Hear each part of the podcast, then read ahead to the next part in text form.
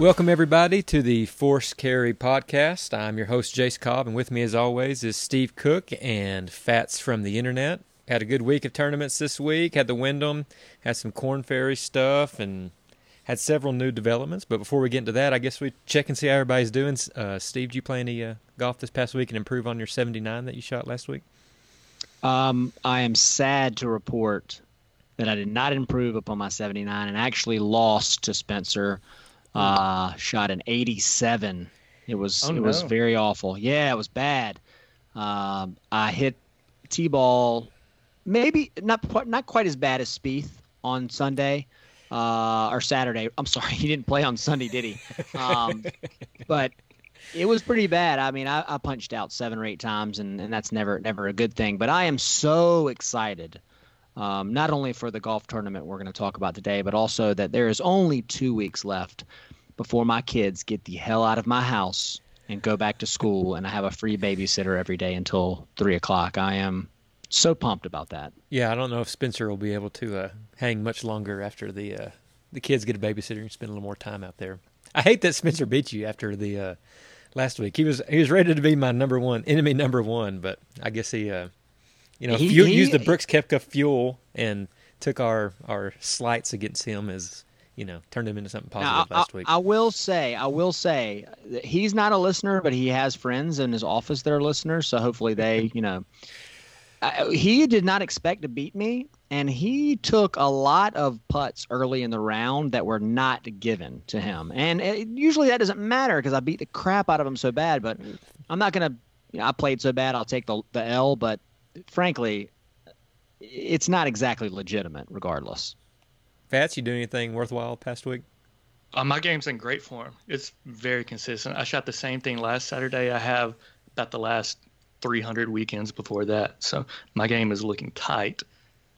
Yeah, I played. I played 36 on Friday. It was probably 105, wind blowing 10 to 15. It was miserable, but played. Did not play any good. Played the amateur version of Rory, drove it excellent.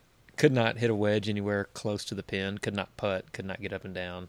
Just, just did not play good. Did not capitalize on any good, any good drives. It was quite frustrating. Sometimes that's worse than uh, punching out all day when you can't uh, make up for do anything with your good drives. So, anyways, were you on, were you on Bermuda?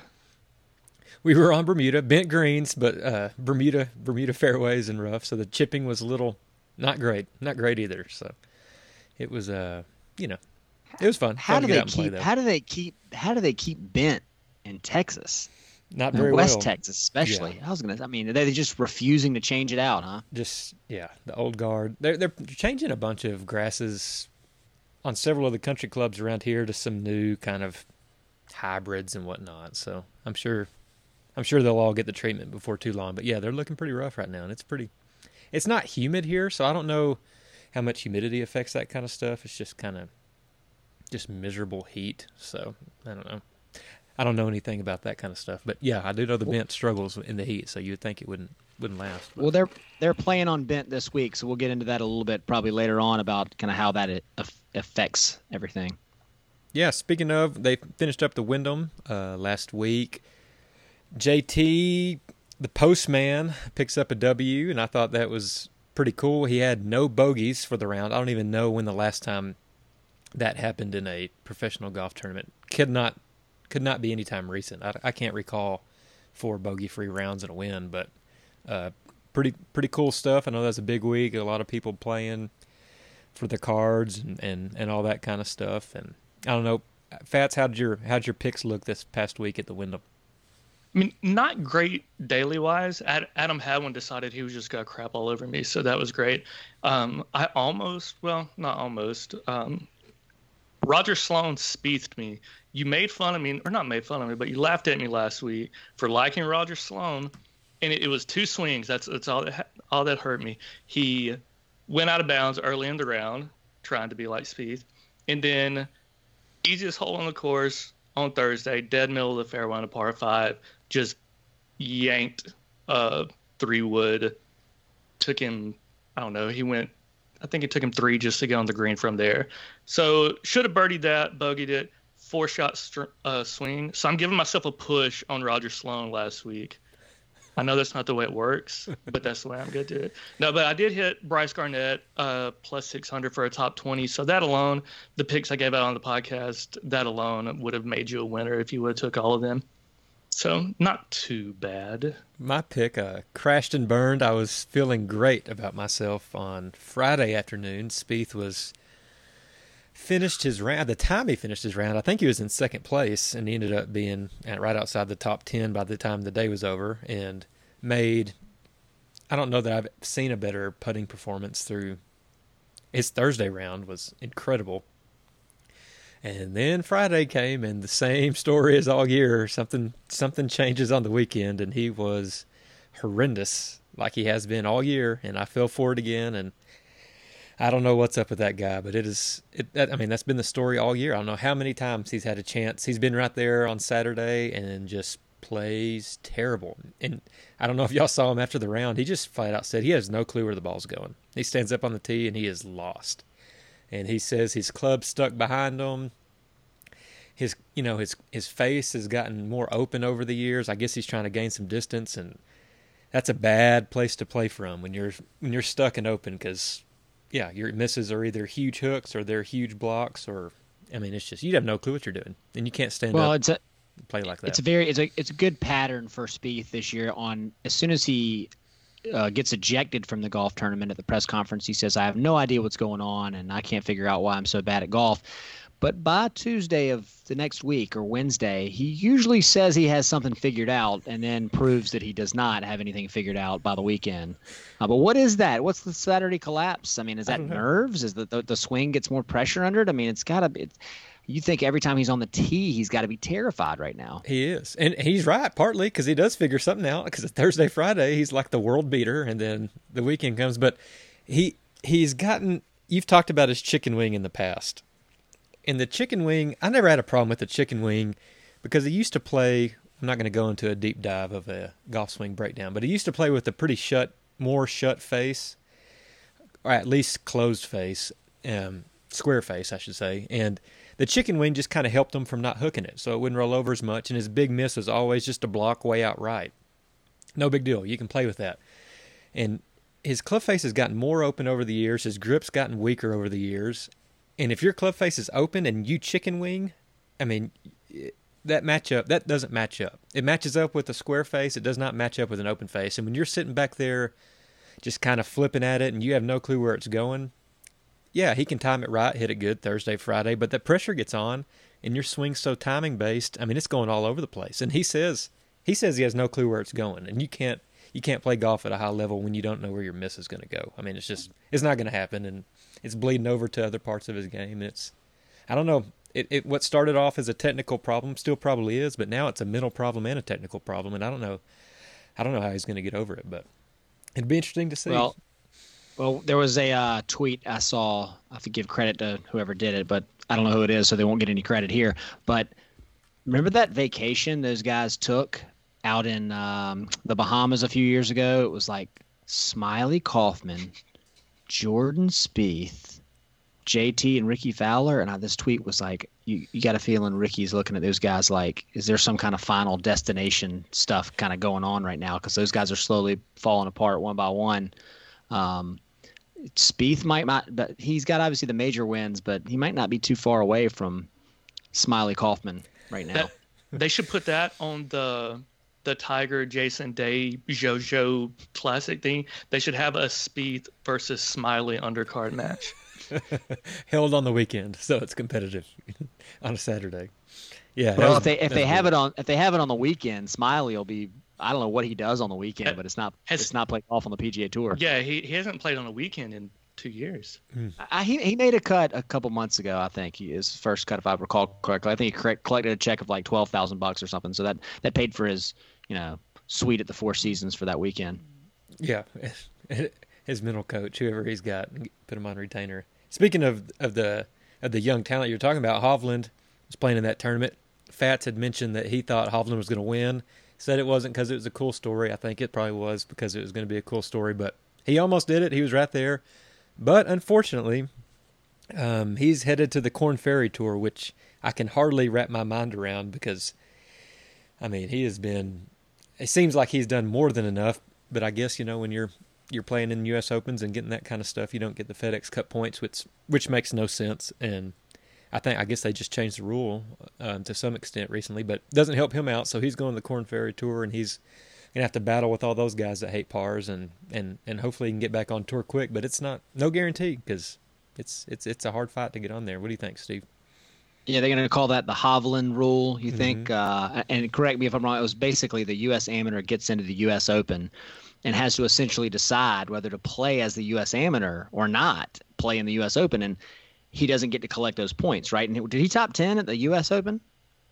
Or was it top twenty at least, something like that? I mean, he, yeah, he was low low am at Augusta, and I will find out what he was he up there. The but yeah, that's basically yeah, what it is. Yeah, it didn't. If he would have collected that, he'd be playing this week and have a chance. I mean, you know, if he, if, if that's a guy like, I mean, you know, Morikawa and Wolff. I mean, those guys have a chance right now to, you know, to to to play with anybody, and it's just unfortunate that he's getting kicked down to the minor leagues. I mean, it's just it's just stupid. I mean, from the PGA Tour's point of view, this is like a, a this is like a young stud, you know, slugger coming up from the Yankees. You know, like t- highly touted guy bombs a bunch of home runs right after the All Star break. He looks awesome, and then they shoot him back down to the minor leagues because of some technicality. It's it's it, they obviously changed the rule. It's stupid. I, I mean, I, I, it doesn't make any sense why he's not going to be a part of. A, why is I'm looking at Spieth's name on here and Hovland's not there? Yeah, that's that's not good. And I get it back in the day when it was like you know your your your tour was you're based off earnings and whatnot. And I and I get you're not going to have amateur golfers collecting paychecks, but uh, he should at least get FedEx points for you know. I understand if he's going to even if even if he's going to play as an amateur in the U.S. Open and he gets whatever tenth. Okay, he doesn't get any money, but I don't understand why he wouldn't get at least FedEx points for that. I mean, those don't those don't count for anything. So, I you know, or don't count for anything monetarily wise. So I don't understand. Just unfortunate. It's um, hopefully he just makes a run on the Corn Ferry playoffs and he's in here next year and and all that stuff. And I and I feel like he will be because he's coming in hot. You know, most people when they go to the Corn Ferry, they're going there not on a on a high note. He's going there on a you know on playing well. So I expect him to to go into their playoffs and and do well. But it it's kind of sorry, you know. I don't. I don't know. Hell, I'd I'd be pissed if I was on the Corn Ferry tour. This ringer's rolling down there. Yeah, just lost one know. spot.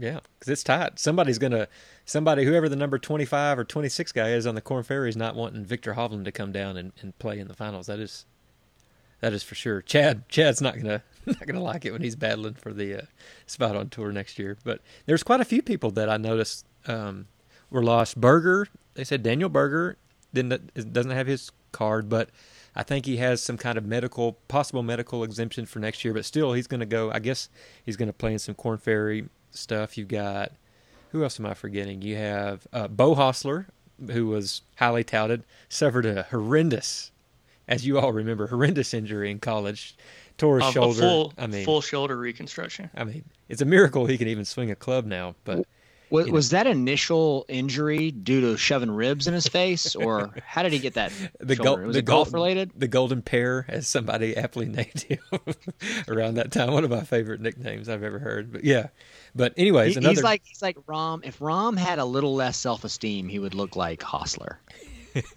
and he's a a thirty foot drain from Ian Poulter at the Houston Open last year from being on tour. So he, he probably would have won the Masters if he got in the next week. That's right. he was riding high. And but several people. I mean, it's it's it's hard out there, and you're seeing some bigger name guys that you wouldn't.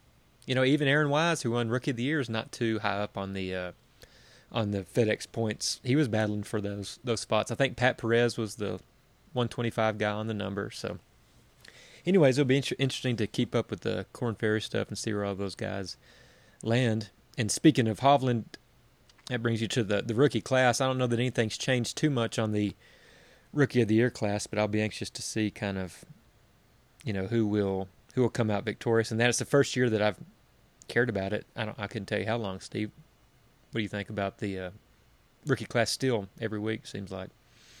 Yeah, I mean, it seems like a, a pretty strong class at, at kind of how you just went down though some of these guys you might never. They might be folding shirts in four or five years, but for now, I mean, you got to think. You know, Wolff Morikawa, Hovland, Sungjae Im, Adam Long, Wyndham Clark. Those guys are going to have long careers. Cameron Champ, who knows? But uh, I mean, to, to think that Cameron Champ might be the sixth best of all those guys, seventh best maybe even, is kind of crazy.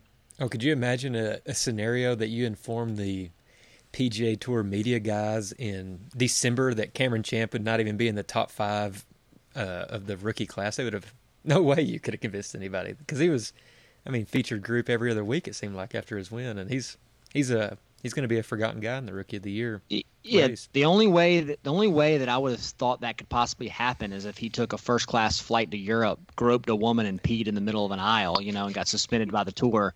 That was, I mean, I, otherwise you figure the guy could have at least collected more than a solo top ten all year. oh, Thorbjorn, yeah, that was. Um, you got any uh, more on that story, Fats? I know you had. Uh, he's one of your guys, so I didn't know if you. Uh, it's kind, of, it's kind of your area of expertise, well, besides the gambling stuff. Well, I I thought Thorbjorn meant Thunder Bear, not. Wow, it's a. Is this a family show? Can I say what I want to say or not? I don't know, but we'll just we'll just leave it at that. Um, I going back to the rookies for a minute. I I regretted not mentioning Sungjae Im last week because I was telling you about him in October. I, I saw him play one tournament, mm-hmm. one round, and sent you a message and said he's going to be a President's Cup problem for the foreseeable future. I, I mean, as if the President's Cup is ever really much of a problem, but it, they're slowly getting better. You've got him coming up. Sure. You've got Niemann coming up. You've got a couple of young guys that will, I think, will slowly make it more competitive as as more worldwide golfers start to play.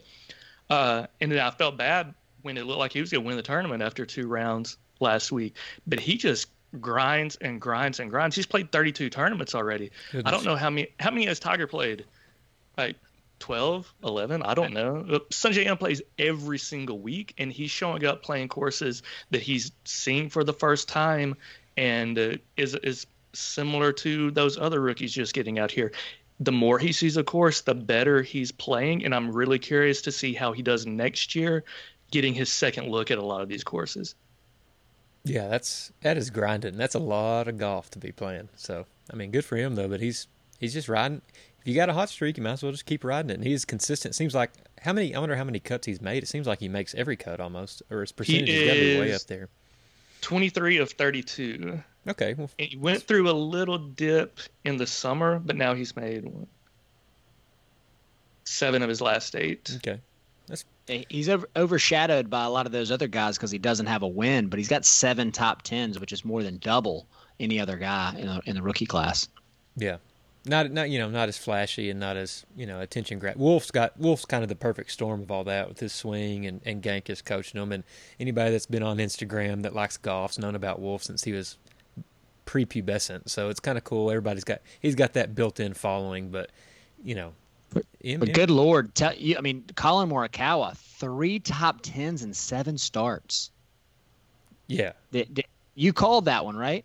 I've I've been high on Morikawa for a year. I saw a swing on YouTube just pop up, and I'm a fan of those guys that got the strong club face position. You got a bowed wrist or you got a strong grip. It sure is easier to play golf from that position. He's got a awesome swing, and he hits it dead straight and plays a little fade and just flushes everything. He's a very, very good ball striker, and just is going to be one of those guys that's just.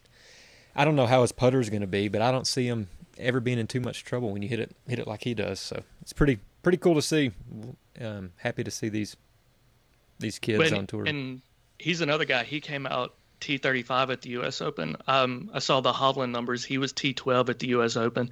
T32 at Augusta. They there was no learning curve for these guys. They came out ready to play and are not looking back.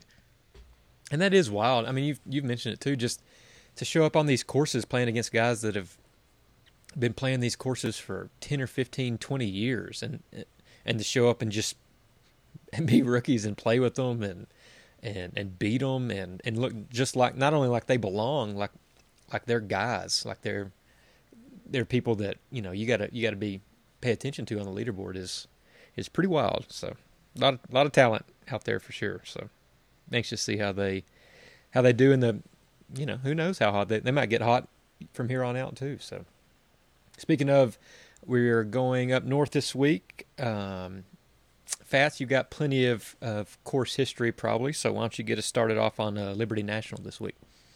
It, it's a little limited, more than more than it was when we were talking about the Open Championship, but they're playing at Liberty National Golf Club. It's a par 71, 7,370 yards. It is in Jersey City, New Jersey, with the most beautiful skyline in golf, juxtaposed with the trashiest crowd. I am really looking forward to see what those clever derelicts come up with this week. I want to know what they're screaming after somebody's tee shots. I want some getting the bunkers. I want some getting the rivers. I, I want some getting the Statue of Liberty, and then I want them all to shut up. But I don't know that that's going to happen. Uh, they've played here twice before. 2009, you can throw out the, the players hated the course in 2009. I saw a quote from Tiger afterwards and they asked him how he liked the course, and he basically said it's it's interesting. And then they changed a lot, softened some of the greens. I believe they widened some of the fairways and and put in graduated rough, and came back in 2013. So 2013 is really the only course history I would look at, and even that is limited. They did play the President's Cup here in 2017, but again, I, am not really sure how much you can take from that, the way they set some of those things up.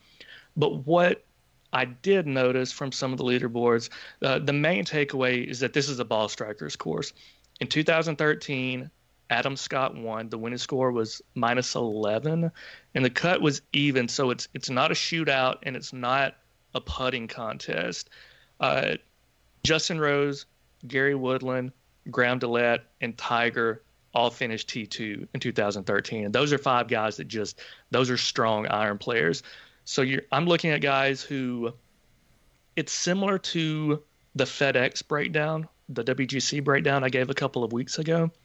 When you look at some of the strokes gained splits, ball striking is again about 56% of the strokes gained in 2013. The short game was around 44%, which was the exact same percentage breakdown from the WGC FedEx.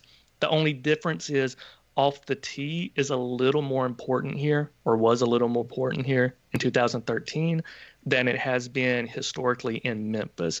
So, again, it's ball strikers, solid iron players, and I'm also going to be looking a little more, not necessarily, I wouldn't say bombers, but guys who are a little longer off the tee, but not too wild. That graduate graduated rough I talked about. Um, if, if you're just off the fairway, you're not going to get in too much trouble. The further you get off the fairway, you get into some four, four and a half inch rough, and there's, I think there's 10 water hazards on this course. If you're playing from the rough, it's going to be hard to score. They're they're smaller than average greens, but they're bent grass. So I missed Bermuda this week, but they're bent grass. Um, so they're going to play a little softer because and, and a little smaller, a little softer, and they've been getting a lot of rain the last month or so. So that's going to make them even softer as well. I know we talked about it a little bit earlier. I didn't know if you really had much more to say on the the bent grass Bermuda difference. Yeah, I mean, um, bent grass is, I mean, for a long time it was kind of the, the gold standard, at least sort of on the East Coast. That's what you wanted golf course greens to be. Um, it's really everywhere in the South. I see bent grass greens, um, with the exception of Augusta National. They just struggle, and and I think you know whether it's global warming or whatever, uh, they're going to have a hard time keeping any of those greens in the South. And I know you're up in New York, New Jersey, whatever, but they have to I assume they are water and they've gotten a lot of rain. They're having to crazy water those things to make it look good because the PGA is not going to want a browned out course on TV in one of their major, not major championships, but one of their, their playoff events. Uh, it's going to play soft, I would imagine. Those bent grass greens are supposed to be the smoothest putting surface, uh, really consistent. I would imagine that would kind of bring some of the putters together, where you know, less of a deviation from the worst to the best. Um, and and again, just assuming that the place is going to play pretty soft. Uh, there's almost no way to get those bent grass greens in the middle of the summer super hard without them being dead. Um, Augusta National right now, I haven't been down there lately, but they usually tent the bent grass greens during the heat of the summer. They're that they're that sort of sensitive. Uh, they tent them and blow air through them to make sure they they stay cool enough. And I mean, it, I, I don't know the the weather's got to be in the 90s up in New York or New Jersey, right? Yes. Yeah, it's up there. So. Yeah, I, it's always interesting to go up to um, to that part of the country after they've been been into the South and just kind of see the see the differences and how it plays and all that. And they'll be like, you know, we've talked about wet in the mornings and and gettable, and I don't know, and and the fans up north, they're quite a a, different breed for golf tournaments. They can get a little bit rowdy, so we'll be anxious to see kind of kind of how that works. And I'll throw. I'll throw in a couple of things on Liberty National that I thought were interesting when I kind of did a little research on the golf course. First off, obviously, it's a recently built golf course, 2006. Couple kind of an interesting membership.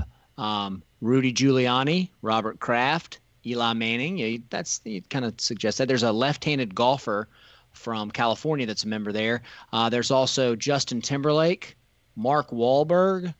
Uh, it looks like they're throwing out some vanity memberships to kind of kind of plug the place a little bit. Um, the the place was a couple of things before it was a golf course, a standard oil refinery, mm. a World War II munitions storage facility, and an Italian internment camp. So I don't know how that's going to affect Francesco Molinari this week. I mean, he may have some problems, um, you know, with that. Uh, the fact that it is built on a former landfill means that it could be anywhere in New Jersey, but it does occupy a very nice piece of real estate. Uh, I mean, it's like four miles or so from the Statue of Liberty. Uh, so it's going to be some beautiful, beautiful backdrops. They will only point those cameras in one direction, and that is towards New York. Um, they will never give you the 180 view of that, um, or you'll just see not former landfills, but actual landfills. well, that is that, that's the kind of dive, course dive that you can only expect from the uh, the Force Carry podcast there with the uh, the history and the uh, Italian internment camps. Is uh, you got some gambling stuff for this week with tiers? Are you doing DraftKings models this week? And and how, how's that breaking down, Fats? So I am going to start at the top with a 12 player group. This is going to be the guys from 9,000 with Tiger Woods all the way up to Brooks Koepka, your highest price golfer in the field at 12,000. What you'll notice first is 12,000 is that's as high as you'll ever see anyone. Uh, the next highest golfer, highest price golfer is Rory. He may be the next highest. I don't know. The next highest priced is Rory at 11.4. And then another big drop to DJ at 10.7. So you are really paying up if you want to play Brooks this week. But you can get away with it because 122 player field, top 70 and ties are making the cut. So only 50 or so guys, 52 guys, are going to miss the cut. So you can get a little riskier with guys at the bottom to take more of a studs and duds or stars and scrubs approach if you really want to pay up for one of those top guys. I I probably will play Brooks because I like him this week. I like his. I like that the FedEx Cup playoffs have been compressed. You, you're not going to get guys skipping tournaments. It's going to be a three tournament sprint. So you're going to have guys fighting to get close to the top 30 or into the top 30 this week to have a better chance of making it to Atlanta. And Brooks, if Brooks plays well this week, with the bump up in points, with with it 2,000 points for a win instead of 500 for a normal tournament, he can really limit the number of people that that even have a chance of catching him. But Rory would probably need the top five just to try to stay in striking distance. I like Brooks to be motivated. The payout bump up for the FedEx champion going from 10 million up to 15 million just another reason for brooks to be motivated i know we talk about we like to laugh about brooks only showing up for majors I liked him at the FedEx or at yeah the WGC FedEx a couple of weeks ago. I like him to show up again this week because I think 1.7 million payout and he's looking at that 15 million three weeks from now. Brooks likes money. He's going to show up this week. But my favorite guy in this group is going to drop down a little bit more. My favorite player in this group is Patrick Cantlay at 9,200. He ranks out the number one guy in my model this week. I even like him. I normally would not bet people with odds this low, but I'm going to take him at 22 to 1 for an outright. Couple of comparisons that I've seen doing some research. They they've compared Liberty National to Memorial, where Cantlay won earlier mm-hmm. this year. They've compared it a little to Pebble because you can lay back off the tee and you're going to be looking at a lot of long irons into smallish greens. And it is it is on the coast. You can get some wind issues depending on uh, what the weather does. And he disappointed at the U.S. Open, but it was mainly his Thursday, Friday rounds. He played well on the weekend. So I like Cantlay. Another FedEx Cup kind of narrative that I like guys who have won earlier in the year and are playing well late in the year. So, especially with the lack of course history, I'm going to lean on form. And it just seems that once these playoff events start, the cream rises to the top. You're not going to see a lot of long odds win this tournament. Now, I, I'll give you some numbers on some some guys that I like at long odds to look at, but I really think that it's going to be a a premier player is going to win the tournament this week. So I don't mind taking a look at Cantlay at 22 to 1 to win outright. Yeah. My sec. Oh, go okay, go ahead. I was going to talk about. We we joke about Brooks, but you can't get motivated for a, a fifteen million dollar uh, purse in about three weeks, and you can you could really put a stranglehold on the field with a yep. big a big tournament this week. He's uh I got no issues, no worries about Brooks being motivated to, to go out there and play in a regular tournament for sure. Well, so. if he if he hears that it's the playoffs, I mean, he is a linebacker, you know. I mean, so he probably is going to want to, you know, it's when it's when you make your make your bread in the playoffs.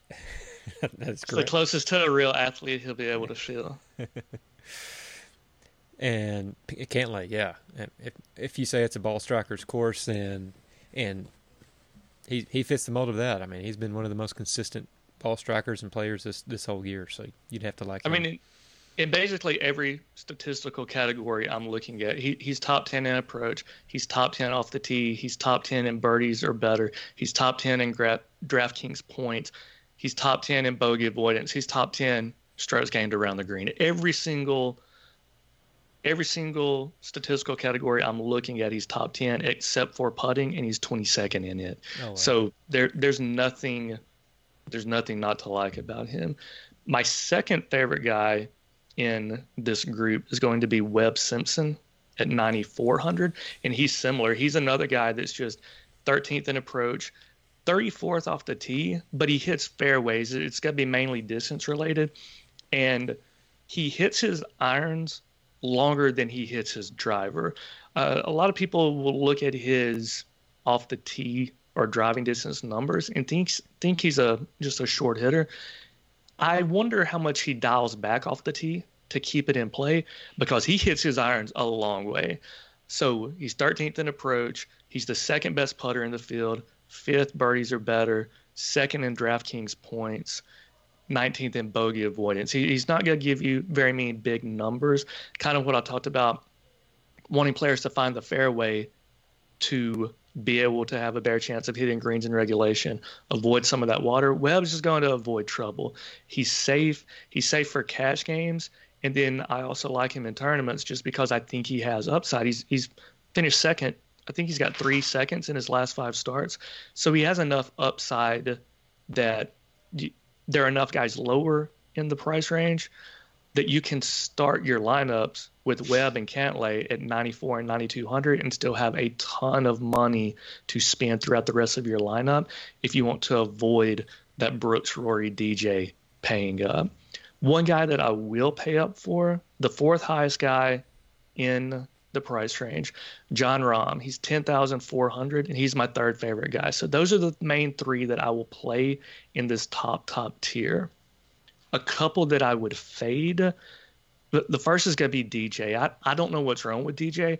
We thought that coming back to America would help him and Austin actually be able to do some math and figure out some distances, but he's still something's just off. He he's even losing strokes off the tee, and DJ never loses strokes off the tee. He's top two or three drivers in the world and has been for I don't know the last eight ten years. And then the other guy that I will fade in this group. And it's not because Rory murdered him right before we got on here, but it's going to be Matt Kuchar. I I don't like him. He's going in the wrong direction. He was he was super hot earlier in the year, won twice, and the last few events. So the model I'm looking at, I like to use a large range to kind of set a baseline performance. So the stats I'm looking at, if you want to go over the last 50 rounds, he's ninth in my model. So he's something that somebody that you would be interested in playing.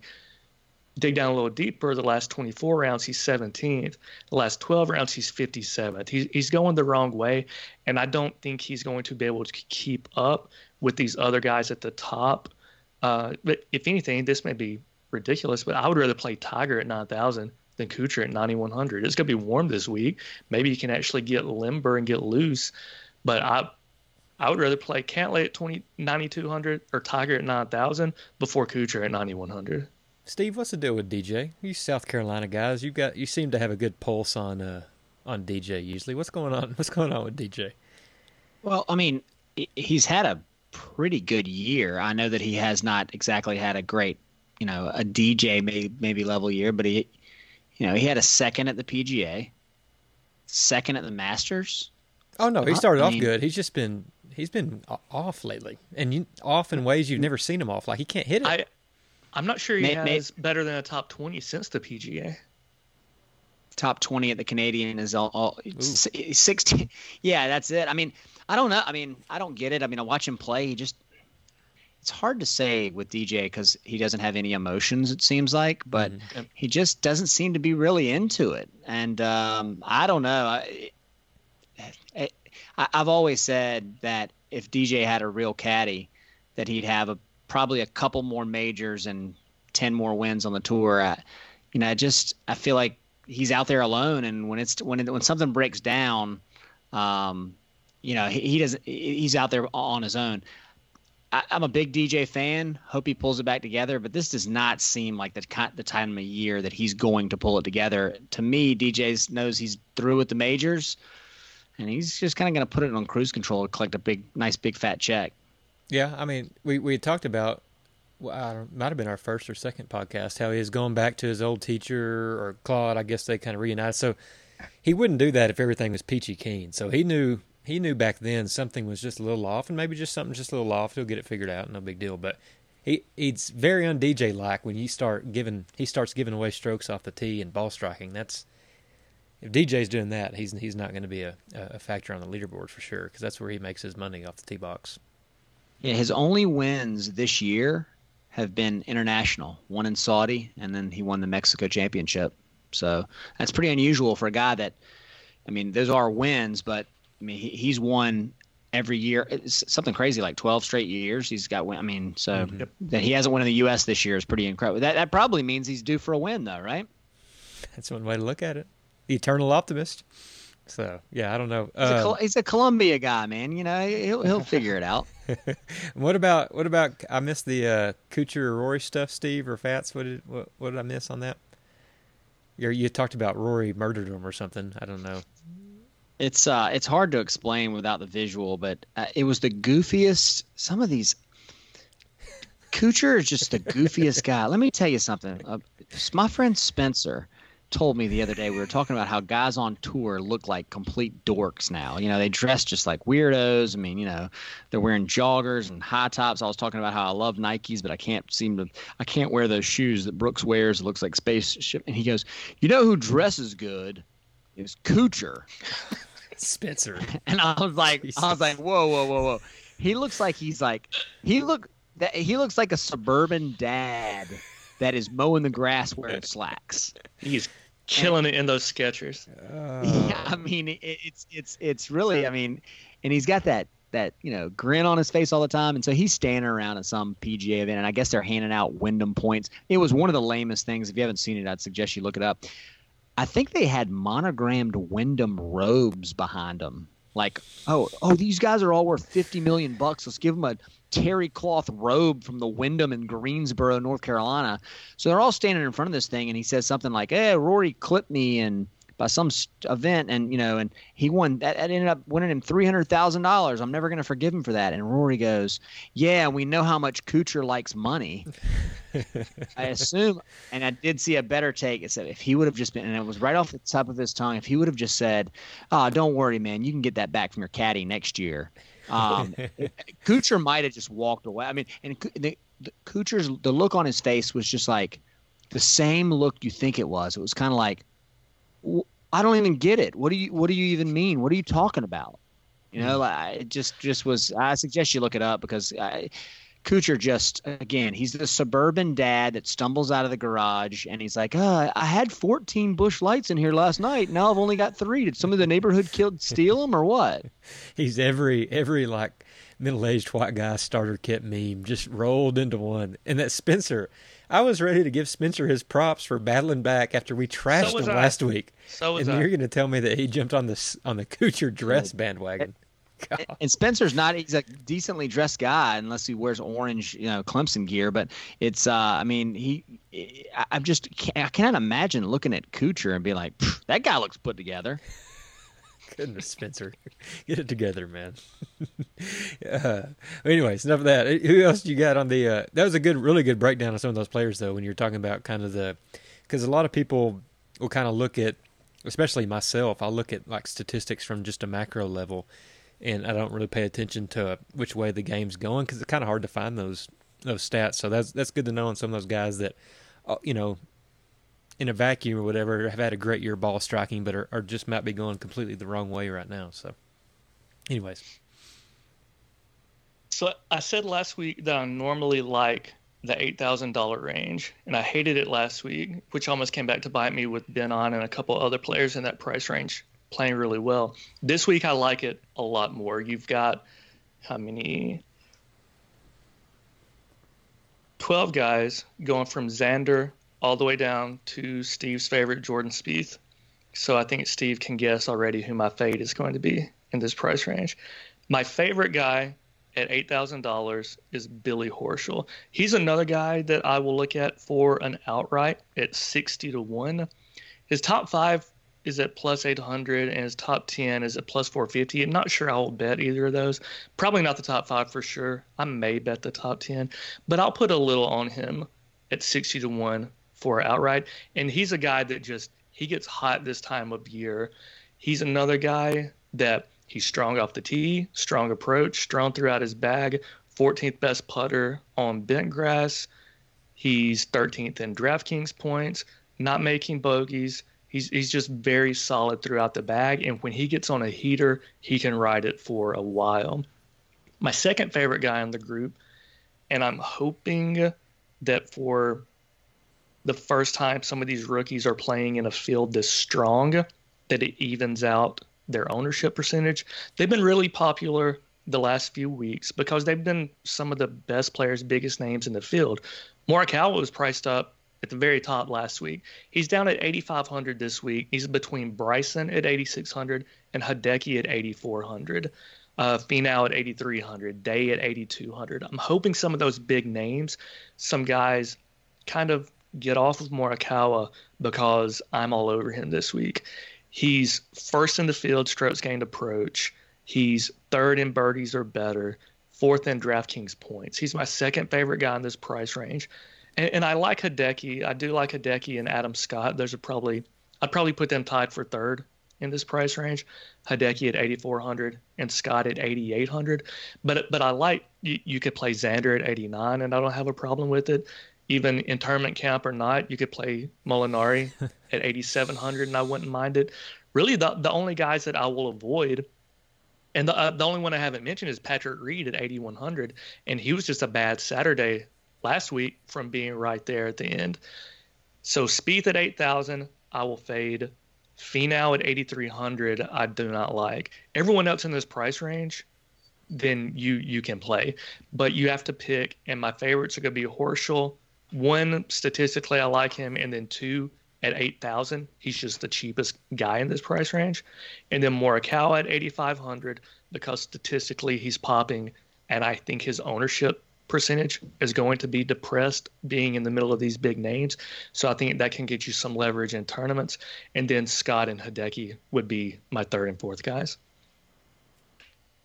I uh, I've got to drop a little red flag in here for you on one of your picks. All right.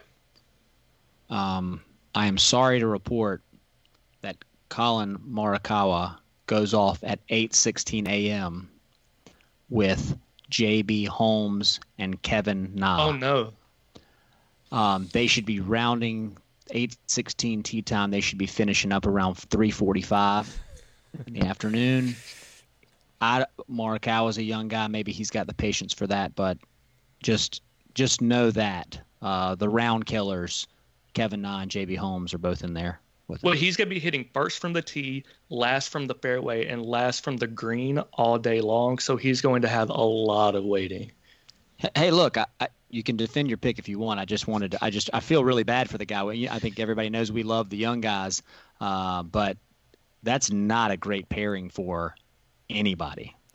Oh, that New York crowd in JB this week is going to be is going to be yeah. Something. There's there's always a chance JB just walks off the course after like six holes, so maybe that they, they can get back in position. Well, they are playing on the site of a former landfill, and he looks like a garbage man.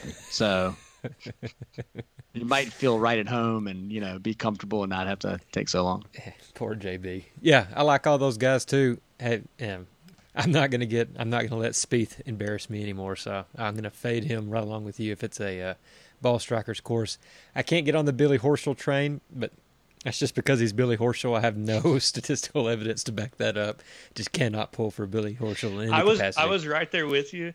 It's funny how playing daily sports or daily fantasy sports and gambling will make you agnostic on guys that you loved or hated before. I couldn't stand Zach Johnson until he just started racking up top 20 after top 20 after top 20 last year.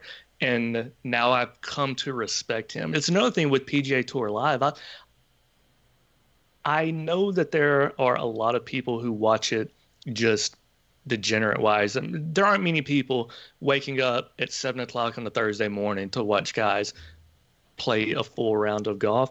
But you really get an appreciation for guys when you see every single shot, every single hole they play, and watch how some of them maneuver around a course for an entire round.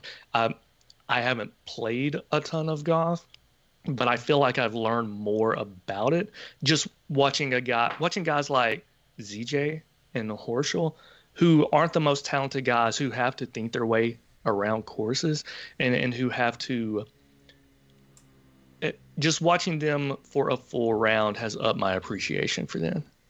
Don't tell don't tell Billy Horschel he's not talented. I remember five or six years ago, Billy Horschel said after a broadcast that he guarantees that he could today run a four six electronic time forty in a, a forty yard dash. That's that's the level of athleticism he had. Yeah. Well, he's a he's a Florida guy. Yeah. Yeah. So. Yeah. I, I, talking about uh, Kuchar, uh, his old man gear. I will say Billy Horschel, pretty sharp dresser. I go I go a couple di- yeah. Wingtip shoes. Not everybody can pull them off, and I, I don't know.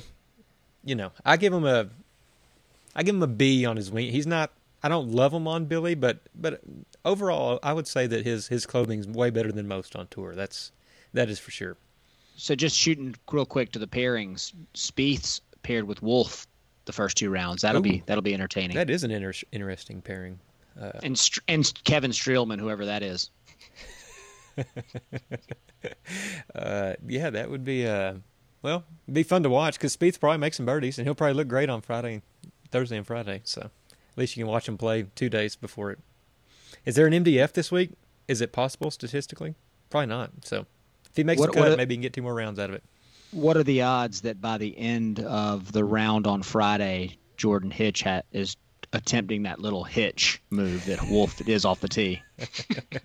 just giving just giving it a shot to see if it might might keep him in bounds. yeah, the little pre-shot pump. Hey, whatever, try something.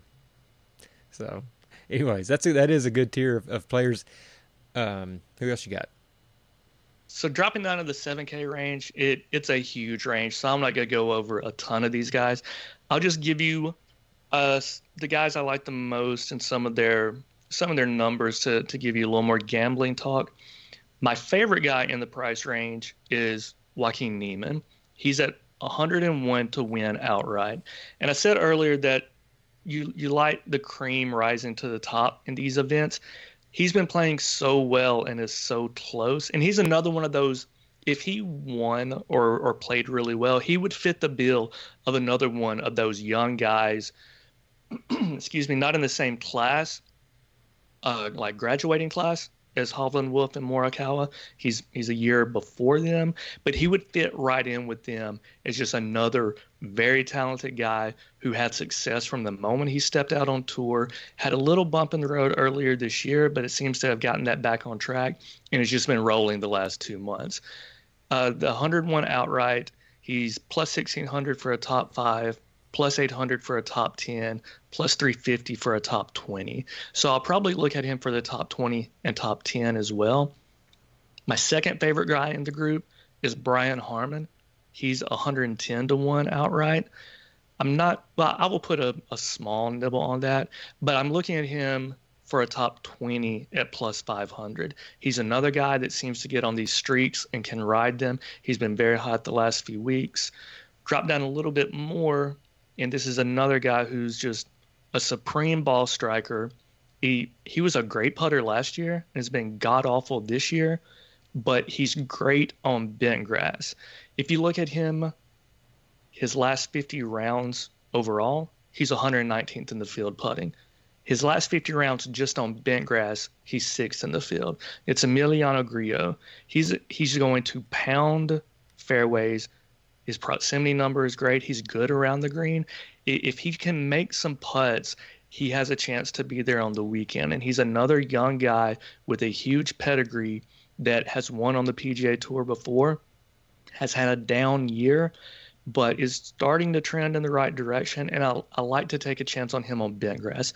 So he's 150 to 1 outright, and he's another top 20 at plus 500 that I will bet. Then to jump up towards the top of the price range, I like Mark Leishman at 7,800. He's 60 to 1 outright.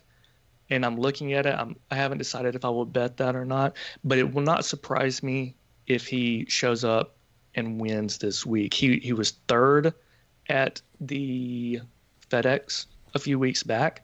He's another guy that's just solid off the tee, solid approach, very good bent grass putter, very good putter overall. He he avoids mistakes and he's very good around the green. So that 60 to 1 outright plus 500 for a top 10. I will bet the top 10 whether I bet that outright or not. Uh, and then another couple of names just worth looking at. Woodland, I like.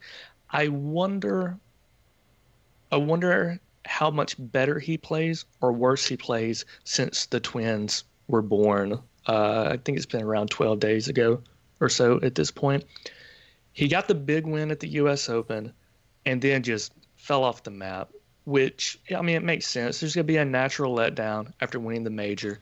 And combine that with the the pregnancy issues that he and his wife had the last time giving birth, and then he had twin girls on the way. Like he just had more than golf on his mind, and I wonder if there's kind of a a deep breath, relax, and then I wonder if just being because they're not traveling with him yet; they're two weeks old. So I wonder if actually being away from them, as much as I'm sure he misses them, if he's actually getting a couple of good nights sleep and, and, the course seems to fit him you talk about ball striking he he proved at pebble that he can he can club down off the tee and still be just fine. His his iron play is elite, elite. He makes a ton of birdies, av- avoids mistakes. He's he's a guy that the course fits really well, and statistically over the long haul, it should fit him. But he just he hasn't. He's been playing so poorly the last 12 rounds that you look at the numbers and aren't really sure what to do with him. And, and I, there's no way to know but I would not avoid him completely just because he hasn't been playing well, because I think there's a good chance that he actually is relaxed and has a load off after all of, load off his shoulders after all of that.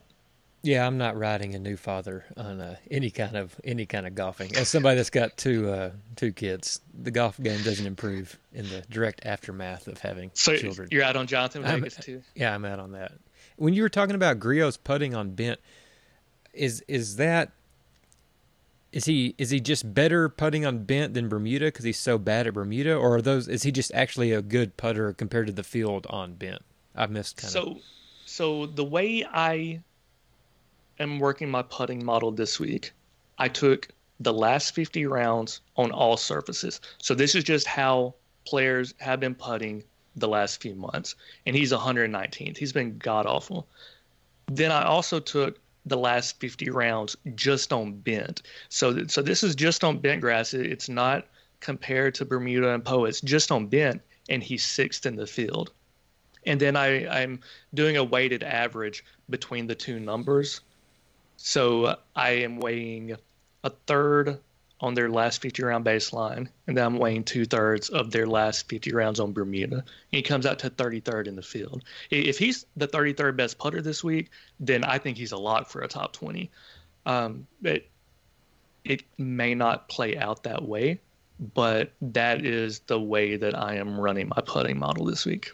Yeah, this is the kind of uh, content that I hope you people love with the uh, Force Carry podcast. When Fats does a deep dive on his own his own model of strokes gained bent green for Emiliano Grillo to try to find some value there with weighted averages of his last however many rounds is uh is good stuff. Really is really good Well, stuff. So- it's kind of what I meant to go in a little deeper and ask both of you earlier, and Steve kind of covered it. So it, it there's a definitely a comfort that you need to put on Poa, and there's a comfort you need to put on Bermuda. To me, it seems that anyone should be able to put on bent grass. what you see is what you get But get. so I don't know that it necessarily. Uh, the bad putters will putt better this week, and the good putters will still putt very well. I just think those bad putters will rise up and close that gap between the best putters in the field, if that makes sense. hmm And all the uh, ball marking stuff, fixing fixing divot or fixing ball marks and all that kind of stuff. That new rule that really will help you uh, bent greens, especially you know late in rounds, early in rounds if it's wet, all that kind of stuff. That that kind of stuff makes more of a difference, you know, on bent than it does, you know, some of the other surfaces too. So that'll for sure help. But anyways, that's some good stuff on uh, Grillo. one, one more thing while we're uh, hitting, bent, you know, while we're pounding the greens into the ground, um, to keep the greens looking good and make, you know, that's important for the PGA on TV. They may have to raise the mowing heights a little bit on the bent to keep it healthy looking on TV. And um, I know that seems like a random thing, but I could see the greens getting a little slow, um, especially you know Saturday or so when they kind of have to keep them. They don't want to lose the green. So just look out for that. It might not be quite as quick as they they would like for those greens to be. Fats, you got See- any uh, stroke gain stimp numbers that you've done a dive in over plus two No. of the of a ten uh, normal It- average stimp? Seems to be that they're going to be rolling between 12 and 12 and a half, Mm. but I have not. I've not dug deep enough to know how that compares to any of the other or most of the other bent courses that they Uh, play. That, that's good. Um, how, what what tier of like DraftKings people would those fall under? What what price range type guys? So these are these are going to be in the 7K range. They're all between 7,000 and 7,900, and it's a it's a huge tier. It is a total of 38 guys. So that's why I said there there's no need to go. I could give you thoughts on anyone in the group specifically, Where's Keegan but Bradley? he is at 7100 and he's a guy who you look at that that overall baseline that I set, he shows up pretty well. He's just not been playing well the last 24 and 12 rounds. So he's in the he's barely in the top 100 in my model for the last uh, 24 and 12 rounds. So he's a guy that I I will not be playing this week. He flashes in the Northeast though throughout his career. He so does. I, wouldn't- I didn't know. He was just popped into my mind, so I didn't know. I, I will play him at the Travelers every year and some other courses that ball striking really seems to stand out, which this this course normally would. He just hasn't been playing well enough recently for me to be on him this week. I'll give you uh, two guys with zero statistical uh, background to back it up uh, Patrick Reed and Rory Sabatini. Um, Sabatini's been strong. I, I like Sabbatini. He's at 7,700. He's a guy in this price range that I will definitely play. Uh, his weakest stat in the ones that I'm looking at is approach, and he's still top half of the field approach. He's very good off the tee. He's a good putter, uh, both on bent and just in general. He's been scoring a ton of DraftKings points, and he is not he's not making bogeys. He's good around the green. There's there's nothing not to like with Rory. And then Reed there's is a lot the, not to knock not to like about Rory Sabbatini. there's plenty not to like about, but there's nothing to like about him off the course. And the, I mean, there's really not a lot to like it, like about him on the course other than like the millisecond that he's actually hitting the ball. yeah, and then Reed is Reed is uh, in the top ten in my model, and he's been he's been super hot the last few weeks. Um, he's another guy that I will definitely be playing. I just won't be betting him. is there any value anywhere below seven thousand? Are there any anything? The, there are a couple of guys. So the the deepest name that I'm going to give anyone to look at as far as actually betting is going to be Cameron Tringale for a top 20 at plus 800. He's a guy that he he was a quite a I don't know that he was a great prospect, but he was a pretty good prospect. Lost his swing, lost his card, worked his way back on the tour, and uh, he he's just a different guy. Uh, I think he is here to stick around for a few years now. He's not great off the tee, but not terrible. But his iron play has been tremendous uh, all year long, and then especially um, the last 24 rounds. He's 17th in the field. He's making a ton of birdies. He's sixth in the field in birdies or better the last 24 rounds, 24th in DraftKings points. Um, he's making some bogeys, but not not compared to, especially compared to the guys in this price range. And then he's good around the greens, so uh, they're going to be guys missing these greens, especially if they're not playing from the fairway. And he's top 30 in the field, strokes gained around the green. So he keeps the ball in the fairway. Then I think he'll be fine this week. I thought the same thing about Peter Malnati last week, and he went out and lost seven strokes tee to green Friday. So you can't always go on that. That's why these guys are priced in the six thousand dollar range. But at plus eight hundred, I have seen enough to take that for a top a couple of other guys down here that I will look at in daily. So my man Roger Sloan, he's at 6400. I won't be on him huge, but I'll play him a little bit. And then I like Sepp Straka. He is a guy who also has been he's been playing well uh, the last the last few months, and he's he's much better on small sample size because he's a rookie, but he's much better on bent than he is has been overall. So he's 73rd in the field in putting, but he's 30th on bent, and he makes a ton of birdies. He's what I was talking about earlier about looking for guys who uh, are good off the tee, but also are going to give you a little more pop than I was looking at a few weeks back. So he's 23rd in driving distance for the year and 20th in greens in regulation for the year, which is a good recipe this week. If he can control his driver, pick up some distance off the tee, keep hitting greens, putt better on bent, then I think he's got a chance to return plenty of value on DraftKings. He's made his last four cuts with a third, a second, a 26, and a 39. I don't know that you want to read too much into that because those fields were much, much weaker than this week's field is. But at 6,600, you don't need him to finish in the top 20. You need him to make a cut. And especially this week, with so few guys making or missing the cut compared to a normal event, you have to get six guys through the cut line to have any chance at taking down any of these big tournaments. So it's a couple of guys in the 6,000 price range, but by and large, I like enough guys with Grillo at 7,000. I like Furyk at 7,100. I like Harman at 7,200.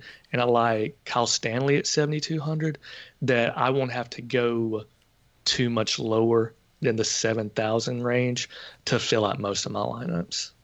And just Okay, so that that takes care of the kind of the DraftKings deal, and just kind of as a refresher for people that might be listening that got lost um, through through all the names that we picked.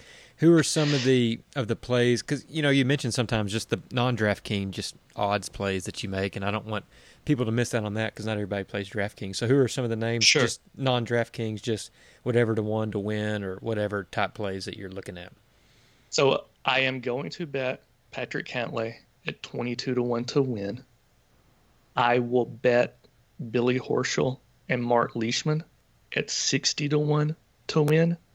I will bet Joaquin Niemann and Emiliano Grillo at 150 and one- to 1 to win. And then I will bet top 20s on Grillo at plus 500 and Brian Harman at plus 500. Okay, that's a good that's a good breakdown for people that might not do the DraftKings.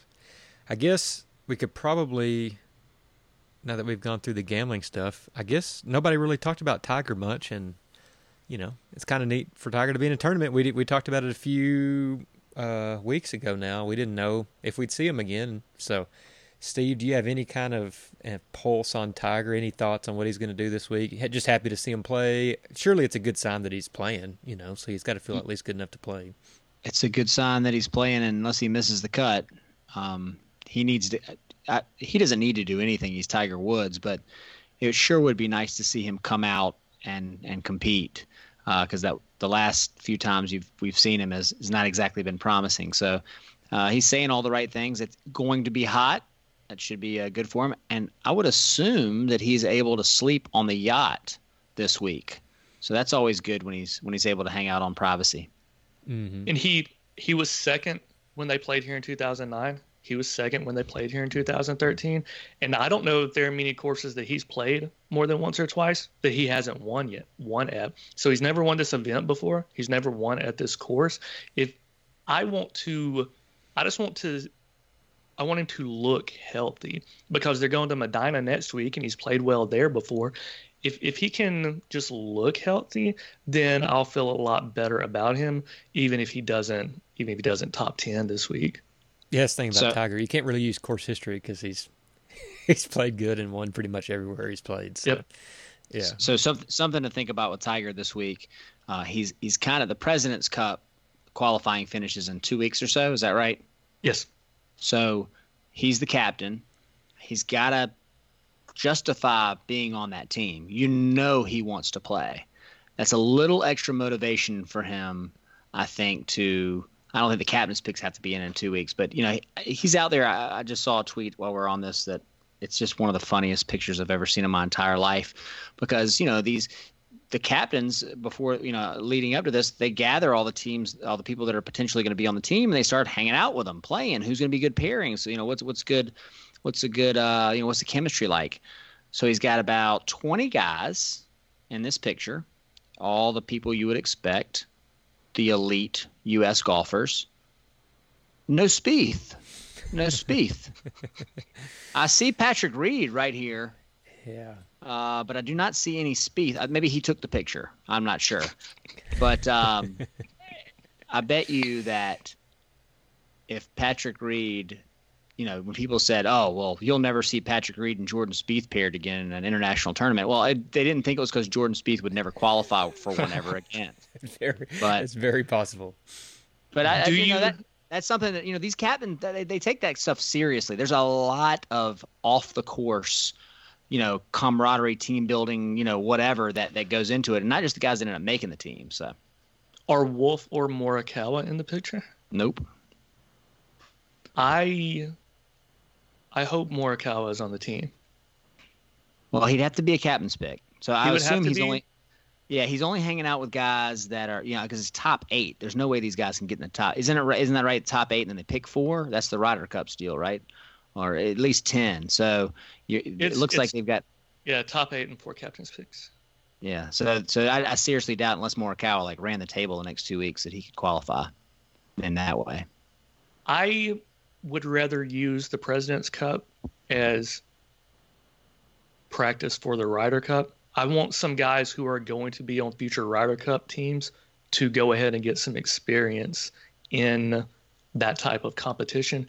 And unless I mean it's it's too early. It's seven events, but I don't see Morikawa or Wolff going anywhere. The thing about Tiger, I don't think he would have one problem picking somebody that's not the expected or brotherhood type pick. I, Tiger does not strike me as the kind of guy that's going to play buddy buddy favorites picking teams. I mean, so I have it, no doubt. It's not a guarantee.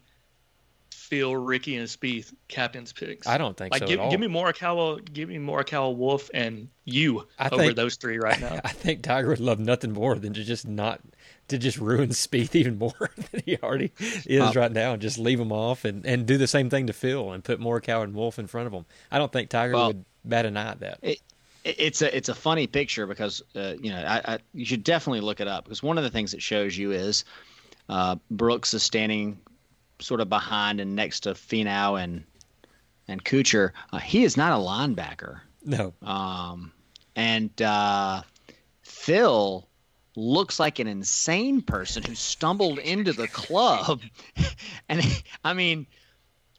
I, he might he might have gone off his meds or on some meds or something, but he literally looks like you know everybody else is pretty put together, and he he looks like he's wearing an NWO shirt from the wrestling in the mid '90s. he coming in power bombing Kevin Nash and at the. Uh, He's just uh, he's just thinking in his head, how I can't wait to put this on social media. What kind of Instagram interview of myself can I do about this? we didn't. Did talk you say the course used to be a? Did you say the course used to be a munitions something? Like he just Yeah. he got confused. He just came to drop bombs. That's right. here there was bombs on this on this place at one point.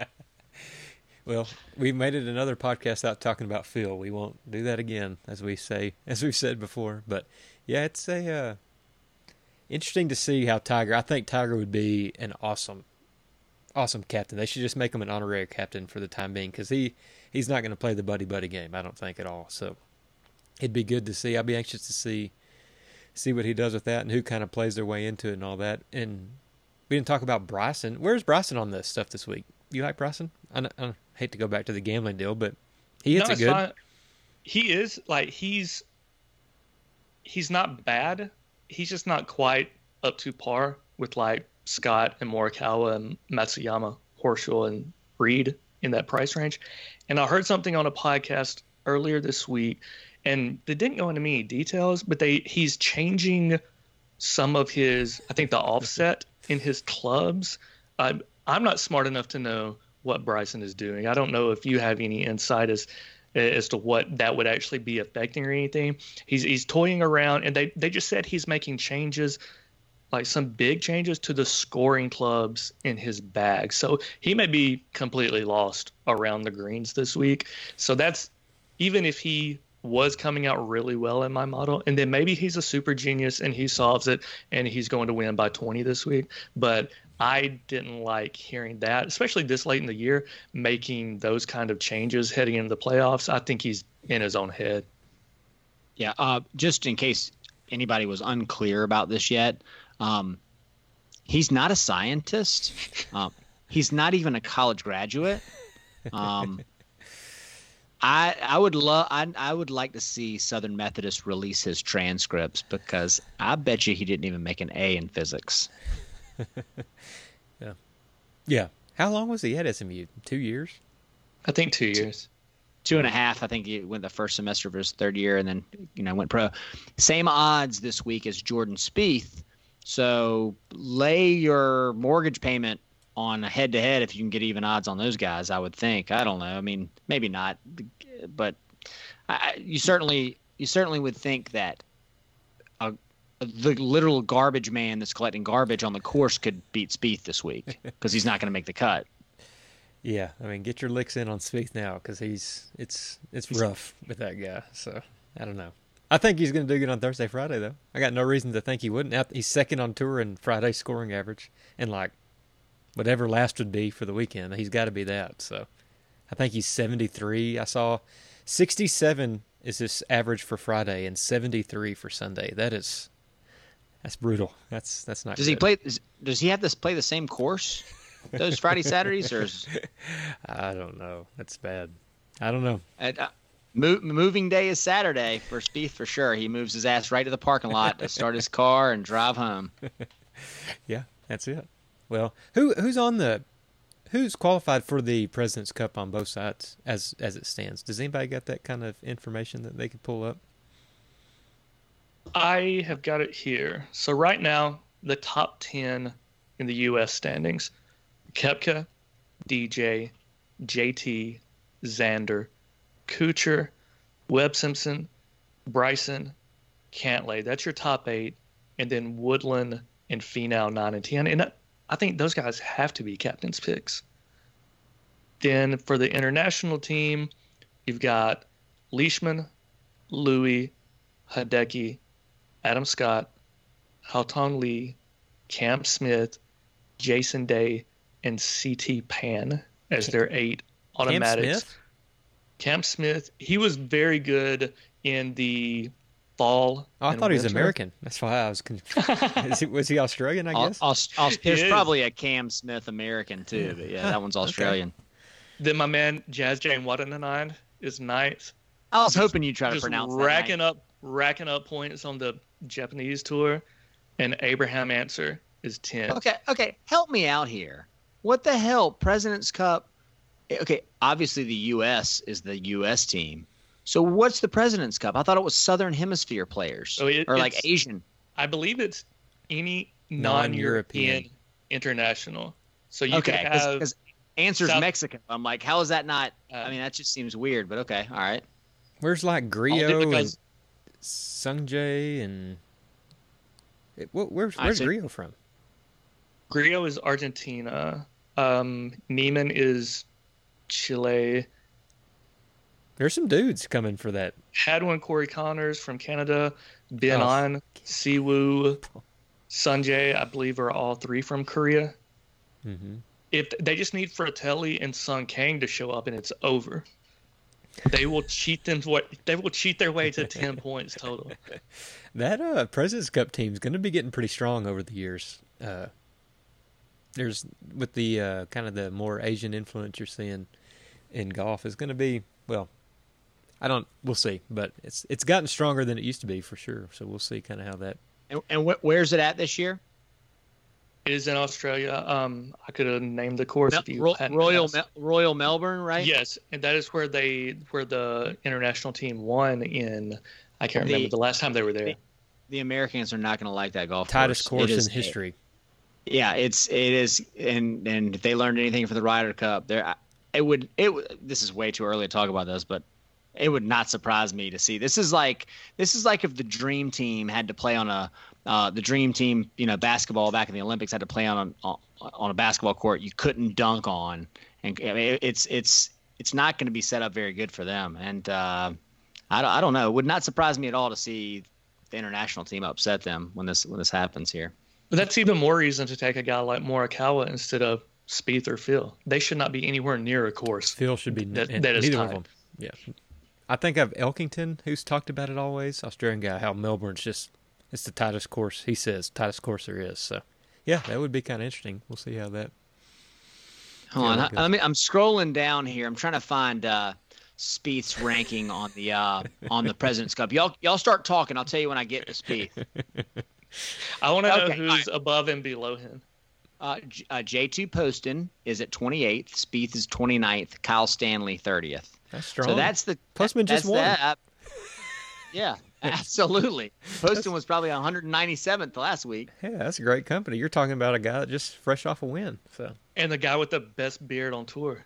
oh, that's true too. Yeah, I, I mean Andrew Putnam and Scott Piercy are a few spots ahead of Jordan Spieth, so he's he's definitely trending in the right direction. When J- when Jordan Spieth's not the best Dallas resident golfer uh, on on tour, that's pretty that's pretty rough. So, isn't Piercy from lives in Dallas now? He's a Vegas guy, I think, though originally.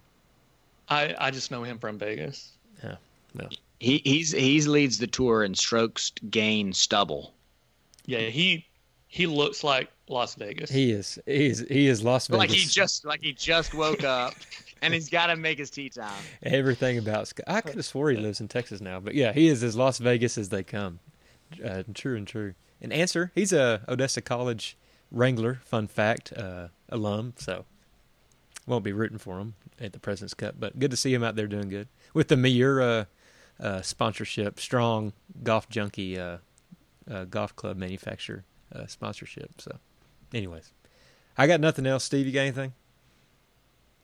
No, I, uh, one thing I'm looking forward to this week is you know uh, Wolff, Morikawa, and those guys uh, have obviously been lighting up the tour since they came on, but they really haven't been paired with or been you know kind of in the same tournament as all these big guns. And I mean, obviously Wolff is paired with Spieth the first two rounds, but you know it, it's just going to be it, it, it's one thing to to win the Barracuda or you know win some of these kind of no name tournaments, but to be out here with all the, the big the big studs, I'm kind of looking forward to seeing how how they either perform or, or wilt under that kind of pressure. No, I agree. I think that's a great point. And then I also think that once we start talking about Scott Piercy, it's time for me to go. Yes, I, I got the same. I got nothing to say, so that'll wrap it up. We'll see you next week. Thanks for listening.